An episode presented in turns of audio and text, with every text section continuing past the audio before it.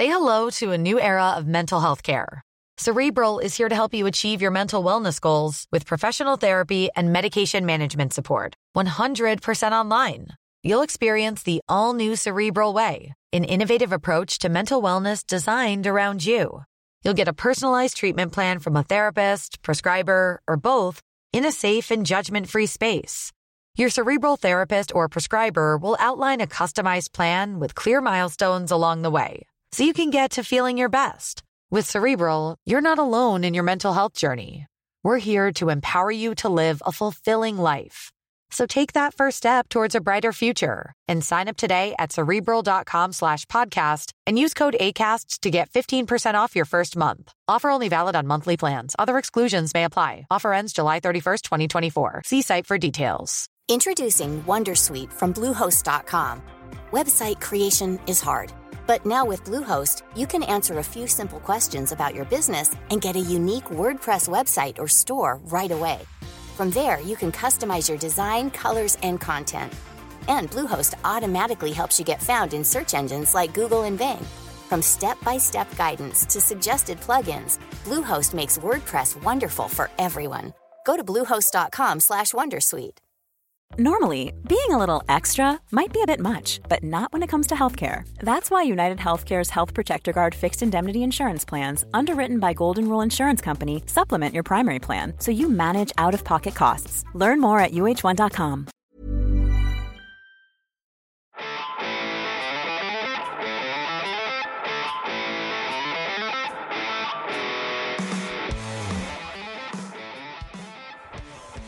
The Other Hand part of the ACAST Creator Network. Today, we're going to try something just a little bit different.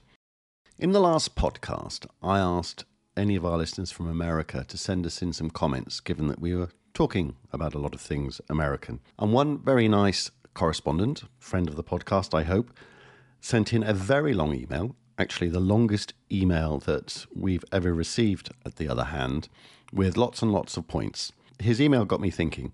It was quite critical of us.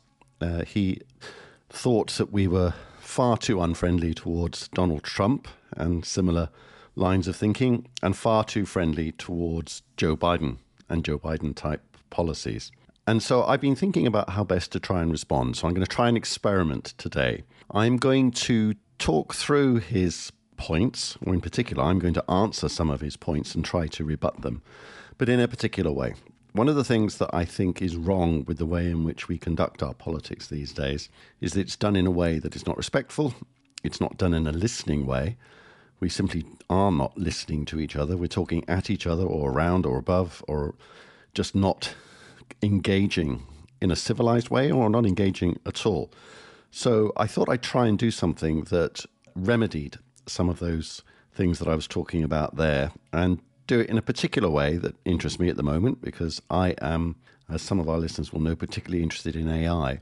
And what I've done is that I've taken the text of our correspondence email, taken the salient arguments that he has used, and using AI, given them a voice. And it'll be my voice replying to some of the points that he's made. So it's an experiment on many different levels. I hope it works.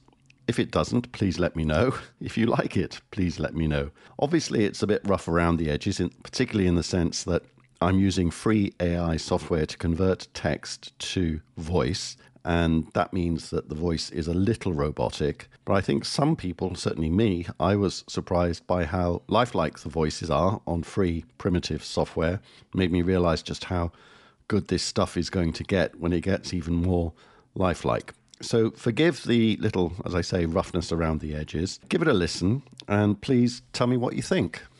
Chris and Jim, while I can understand the criticism of Donald Trump, I am constantly surprised by the almost complete suspension on your podcasts of any argument that could be considered anti-Biden in nature. It is fair to say that the general stance taken is one of mild fascination that any U.S. citizen could consider voting for Trump, and is dismissed as not only right-wing but implied borderline fascism. The reasoning you use around the avoidance of a recession in 23 and a much sought after economic soft landing along with various U.S. economic indicators, such as market performance, appear to be the main support to your arguments for embracing the current administration for another term. Thanks, Clara. We have often on the podcast made criticisms of Biden. We've remarked on things like his obvious frailty and the expansion of the budget deficit to levels that could be described as scary, particularly as the economy is at full employment. That's just one example of an economic criticism. On that deficit point, it's a rule of thumb that economists often think that the budget deficit should be in rough balance when the economy is operating at full capacity, which it is. And we think that the latter point, the economy is firing on all cylinders, is a very good thing and is at least in part down to Biden's policies. Now, things always get complicated when you think about debt sustainability, and that's where we start to criticize Biden because we feel that there is a risk, only that, that the debt situation that the US is in could, not yet, but could become unsustainable. So, an example of how we criticize Biden. Yes, we point without apology to the overall state of the economy as one key measure of success. Not all of it is down to Biden, but a lot is. But it's not just the economy or the booming stock market that leads us to our support for Biden. It is that choice, Trump or Biden, that we, like many Americans, would prefer not to make. Opting for Biden is the least worst alternative in our view, and there is no third choice, not yet, anyway. Trump, in our view, is a populist at best, a neo fascist at worst. Islamophobia, treatment of Gold Star families, treatment of women, comments about women, January the 6th, his election denial, his promise to be a dictator, the utter chaos of his administration, his weird fondness for Putin, and a long list of other factors, all, we think, disqualify him from office. In a previous version of America, any one of these factors would have led most Americans to reject him. Thanks for that. I hear you, but I think you are exaggerating Trump's downsides. Nobody is perfect. And you are downplaying Biden's obvious frailties that make him unfit for office. Let's get into specifics. In the first instance, which president is more likely to lead America and the world into war? The U.S. has been at war for most of its existence and has expended much blood and treasure pursuing such policies. The dire predictions of World War III lauded by the mainstream media when Trump won the 2016 election turned out to be not only exaggerated and incorrect, but in hindsight, were directly opposed to business as usual U.S. military industrial complex objectives. Juxtapose this unambiguous policy against the record of the current administration in the same arena, and you can clearly identify which administration is more likely to ignite a major conflict. I don't recall many serious people predicting World War III because of Trump back in 2016. But I agree, lots of people have made silly predictions about all sorts of different things. I'm willing to be corrected. Maybe some of the mainstream media did say that. But as I say, I am unaware of serious people making those kinds of very serious predictions. I do know that Trump himself raised the prospect before his election of World War III and it, that was in the context of what was happening in Syria at the time. And he was suggesting that if Hillary Clinton became president, that World War III would result. As I say, World War III has been raised as a spectre many times by many people, and often they shouldn't. It is true what you say. On one definition of war, a very broad definition, it has to be said, the US has indeed been engaged in conflict for the bulk of its existence. It's a surprising fact. But on that very broad definition of war, so have many other countries been at war for most of their existence. It is simply a sad fact of human history. It's also the price you pay in the United States for being the largest economy and the most powerful country in the world. With all that economic heft comes vested interests, your vested interests that have to be protected. Sometimes war with fascists is deemed morally necessary. Sometimes you go to war because you're attacked. What neither of us know is what would have happened in the absence of war, the counterfactual. American isolationism, which is something that you are hinting at there, that Trump has advocated in various ways. Isolationism could have been could have seen world history take a much nastier turn. Maybe the world would have been a much better place. I know which of these alternatives my money is on. Let's have a look at Biden's record. What has happened on his watch? Starting with a disastrous withdrawal in Afghanistan, the United States taxpayers are now funding a seemingly endless war in the Ukraine, is embroiled in a no-win situation in Gaza, and is currently bombing Syria, Iraq and Yemen while China looks on with lingering intent toward Taiwan. One can certainly view current U.S. foreign policy as overly aggressive, but you and Jim completely exonerate any culpability for these ongoing crises to Biden and his administration. Whether or not Putin would have invaded Ukraine under another administration is open to speculation. However there is reason to believe Trump was not as obsessed as the current administration with NATO expansion in this region. Let's contrast this core theme of NATO expansionism for a moment with what the U.S. response would be if any country in the American hemisphere decided to enter a military alliance with Russia or China. Well, we already know what the response would be. It already happened in Cuba in 1962. I am in no way pro-Russian or sycophantic to Putin, however due consideration needs to be given to how the Russians view pro-NATO expansionism, not into a former Warsaw Pact buffer state, but to a state formerly within the Soviet Union. Perhaps that sad truth is that the world was safer under the previous administration, despite all the saber rattling from mainstream media depicting the Orangeman is so bad rhetoric 24 7. I'm not sure that you've contradicted yourself at least once in that line of reasoning. You started with the Afghan withdrawal. I agree totally that that was wrong. It was certainly handled incredibly badly. But describing that as something that Biden is responsible for is probably right but the way in which the conclusion that you should reach from that ch- line of reasoning is that they perhaps shouldn't have withdrawn from Afghanistan, or at least withdrawn in the way that they did, that they should have stayed more active for longer. And that's running counter to your broader point that Trump and indeed others like Trump always argue for American isolationism. So you can't have it both ways. If you want to be isolationist, you have to be isolationist and get out of all conflicts, not just Afghanistan. I think America bombing the Middle East, yes, absolutely. It's got all sorts of issues, all sorts of problems, all sorts of questions. But again, I come back to that point about the counterfactual. What's the alternative? Isolationism, I presume. That could make the situation worse. Indeed, many people, many military types do argue that if America withdrew from the Middle East completely, other actors would fill the vacuum. You always have to ask what would happen in a different set of circumstances. What are the trade offs? What would happen if you didn't pursue course of action A, B, or C? Would American withdrawal from the Middle East completely make the situation worse? It might, it might not. I don't know. I suspect it would, what do I know? Somebody I do know needs to keep Iran and ISIS in check. These terrorists want to harm all of us. Without US involvement, Russia has become dominant in Syria and indeed elsewhere in the region. Not being involved in the Middle East would seem to invite Iran Russian dominance of the Middle East. And I would assert an oil price of $200 a barrel, and you Americans paying European prices for your gasoline. Isolation leaves vacuums that will be filled. There is, on your other point about NATO, a different view. All those Eastern European countries that have joined NATO simply asked to join. It wasn't expansionism.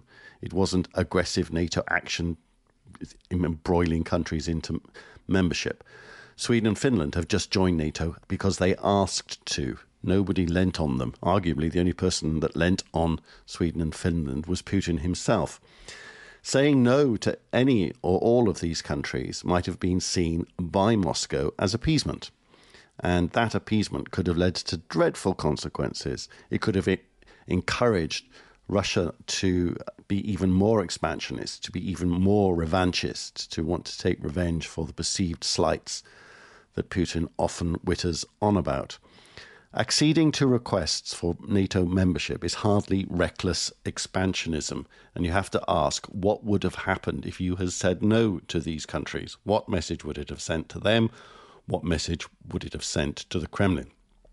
Moving on to Ukraine and its desire, its stated desire to join NATO, nobody has ever said from NATO that Ukraine is going to join. Various comments have been made about what Ukraine might have to do to join, but nobody on the Western side has said that Ukraine is going to join NATO. More generally, you have to accept that either Ukraine is a separate sovereign state or it isn't. No matter whether it was in the USSR, no matter what happened to Ukraine or what was the geography of Ukraine in 1600, again, as Putin often mistakenly describes the history of the country. If Ukraine is a separate sovereign state, then it is entitled to apply to any international organization it wants to. A lot of the blame for the current situation lies with President Obama's failure to stand up to Putin in 2014 when Putin took over Crimea and eastern Ukraine. That was the moment that Putin decided we are weak, decadent, and would not stand in the way of his expansionist desires. If your isolationism leads to Ukraine falling, I think Putin will go after the Baltics, Moldova, and Poland. And that, I think, will lead to American troops getting involved. At least one of your senators has said exactly the same thing. The only way American troops wouldn't get involved if he goes after another NATO country because of Article 5 of NATO's constitution is if Trump has already pulled you out of NATO, if he's expressed that isolationism that you seem to admire. Right now, arming Ukraine is actually a cheap way to massively degrade the Russian threat without spilling any Western blood, without putting any American boys at risk. It's a paradox. I think that by pursuing this isolationist tack, you are actually making the loss of American lives greater rather than smaller as a risk. So, arguing that the world would have been safer under a Trump administration is, again, as I've said before, arguing the counterfactual. By definition, we just don't know. I happen to think that we'd be much closer to yet another full on European war if Putin had been granted Ukraine. But as I keep saying, we just don't know. Introducing Wondersuite from Bluehost.com. Website creation is hard, but now with Bluehost, you can answer a few simple questions about your business and get a unique WordPress website or store right away. From there, you can customize your design, colors, and content. And Bluehost automatically helps you get found in search engines like Google and Bing. From step-by-step guidance to suggested plugins, Bluehost makes WordPress wonderful for everyone. Go to bluehost.com/wondersuite. A lot can happen in the next three years. Like a chatbot may be your new best friend. But what won't change? Needing health insurance. United Healthcare Tri Term Medical Plans are available for these changing times. Underwritten by Golden Rule Insurance Company, they offer budget friendly, flexible coverage for people who are in between jobs or missed open enrollment. The plans last nearly three years in some states, with access to a nationwide network of doctors and hospitals. So, for whatever tomorrow brings, United Healthcare Tri Term Medical Plans may be for you. Learn more at uh1.com. Okay, we are going to have to agree to disagree about much of that. Let's move on to immigration and the border. I own homes near the border with Mexico. I can assure you that the administration's largesse around policing the US-Mexico border is the definition of insanity. I personally know border agents who operate in this theater, and what they describe to me is an actual invasion. The numbers have increased exponentially since Biden took power. On day one he dismantled almost all policies designed to secure the border, from Remain in Mexico, to deportation of illegals to a dismantling of border agent autonomy around arrest and seizure. The most recent furor around the Schumer slash McConnell bill depicted by Republicans as dead on arrival is insincere at best, for these laws already exist and just have to be enforced. Biden's recent claim that he is in some way being constrained by the House of Representatives is total fabrication, the solution is to simply return to the policies he originally reversed on day one. The toll this invasion is taking on this country is now reaching epidemic proportions, so-called sanctuary cities, mainly Democratic-controlled entities already suffering from high crime and law enforcement failures, are now overrun by illegal aliens who are consuming vast quantities of already overstretched taxpayer-funded resources. Border towns across Texas, New Mexico, Arizona, and California now resemble war zones. The danger of cartels controlling the U.S.-Mexico border cannot be overstated, from the flow of drugs to unvetted gang members, to potential terrorists who surely see a major weakness to once again strike this country. While I have great sympathy and empathy for those who wish to better their lives, there are clear procedures to accomplish this legally, yet the current situation allows for those who break U.S. law to not be repatriated but rewarded with hotels, transportation, and cash payments, all funded by the U.S. taxpayer. We are now in the farcical situation where Texas has been forced to defend the border of the United States, because the federal government refuses to do so. Moreover, as you will note, the federal government has used every function, albeit unconstitutional, to usurp Texas' right to defend itself. I 100% agree that the border looks like a disaster area. But Trump's demonization of immigrants and racist remarks do not help the situation. He said, for example, and I'm quoting here, immigrants are poisoning the blood of our country. Now, that's an argument familiar to anyone who has read Hitler's Mein Kampf. The border has been an unresolved issue for decades. A very popular TV series from over 20 years ago, The West Wing, features a fictionalized TV debate between Democrat and Republican candidates that could and is being replayed today. In that fictional debate, many points are made that have contemporary resonance. For instance, one of the candidates says, Nobody in the US suggests building a wall to keep back Canadian immigration, either along the main border, the 49th parallel, or along the one between Alaska and Canada. That's because Canada is a rich country where people want to live. Many Mexicans and other nationalities clearly don't live in countries like Canada. That's why immigration is so intractable an issue for so many countries. No matter what barriers are put up, people always find ways around or perhaps under them. Building walls attacks symptoms, not causes. Perhaps the problem can only be managed rather than solved. I completely agree that it could be better managed, but again, this has proven no easy task for every country that tries it. Beware populists who say they have a magical solution. They do not. In the US and elsewhere, immigration has become an issue utterly politicized, with at least one political party dedicated to using it as a stick to which, with which to beat their opponents. They have realized they've no incentive whatsoever to solve the problem, congressional Republicans get everything they ask for and then say no, for example. You say that it didn't need the recent shenanigans in Congress and that it was a sham debate. But the fact is that the Republicans asked for something on the border. They got it from the White House, they got it from Biden, and then they said no. That is politicization of a problem. That is a political party wanting to use the problem for political purposes. They are not seeing that as a problem that they uh, have any interest in solving. Trump didn't build his wall. That's an example of how populists operate. They take a given problem, promise to fix it, and then they don't. It is simply not true, as some people say, that fascists make it, at least make the trains run on time. They don't. Chaos and grievance are the stock in trade of the populist. They have a vested interest in keeping the chaos and grievances going, not solving them. How big is the problem? You use phrases like invasion and war zone. These are strong and emotive descriptions. I'll leave others to decide whether these descriptions are accurate. All of us agree, I think, that our words should reflect facts and data. The best estimates, which are lagged, given the difficulty inherent in tracing undocumented migrants, are that the number of unauthorized immigrants in the United States was at 12.2 million in 2007 and fell to 10.5 million on the most recent estimate, which is for 2021. That latter number is the same as it was in 2004 and lower than every year from 2005 to 2015. As I said, these numbers are lagged and do not yet include what has been happening recently it is thought likely, highly probable, that the numbers are going up, but there are few, if any, hard, reliable numbers. The US Customs and Border Protection Agency reports monthly encounters at the border.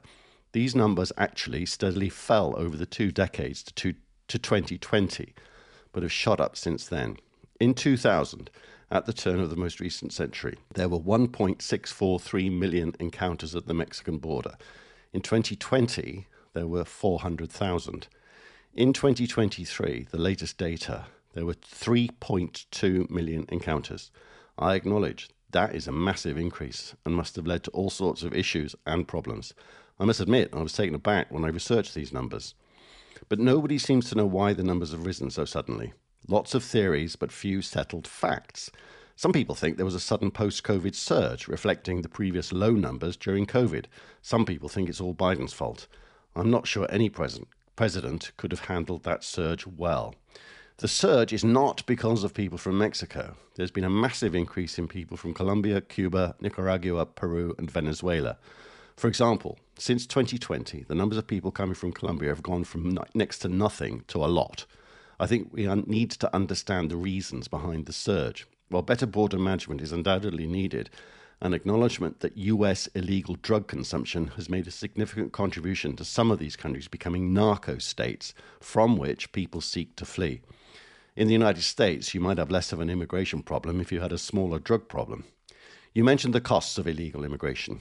I've researched those numbers as well. There are lots of claims, and a range of estimates is very wide indeed. Trump himself has quoted 275 billion a year as the cost of illegal immigration, and he uses that number to justify paying for his wall, saying that it would pay for itself.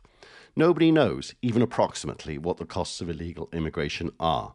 They are not eligible for the public benefits like Social Security, food stamps, and cash assistance that many people seem to think they are. It is estimated that half the undocumented, undocumented migrants in the country are working under fake Social Security numbers, thereby paying taxes and Social Security payments that are recorded as coming from US citizens or legal immigrants. Undocumented migrants are not eligible for tax credits, so they are taxed at a higher rate than similar low income Americans. Everyone, even illegals, pay sales taxes and rent. Yes, illegal immigrants turn up in emergency rooms and therefore consume health resources. The biggest cost, however, to, to the public purse is via public education. The kids of illegal immigrants are entitled to go to school. A lot of these kids actually are American born, and they go on to become workers, often highly productive ones. So that short term education cost via kids going to school could become over time a long term benefit. But as I say, nobody knows the true cost and benefit, so I'm wary of strong claims about the numbers. On Congress, yes, Congress is a 100% a disaster area. A different kind of one to the border, but a disaster area nonetheless. It is truly, in my view, a swamp.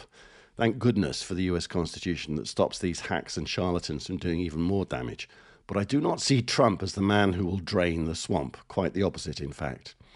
Immigration has massive political salience everywhere.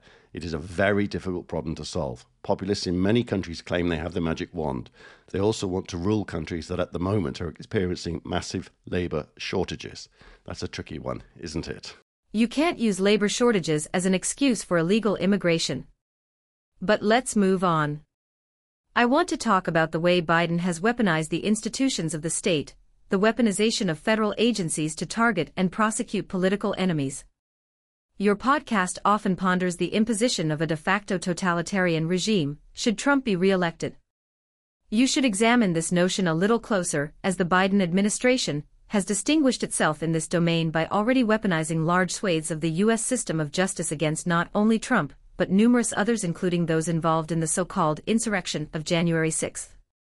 You can argue the merits of actions such as raiding Mar-a-Lago, but similar offenses committed by Mr. Biden are completely whitewashed and ignored.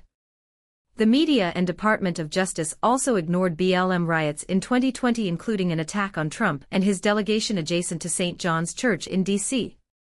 More recently, we have witnessed a media blackout of pro-Palestinian protests, within the same chambers of government with absolutely zero consequences. There's a lot there, and it needs unpicking briefly. I'll try anyway.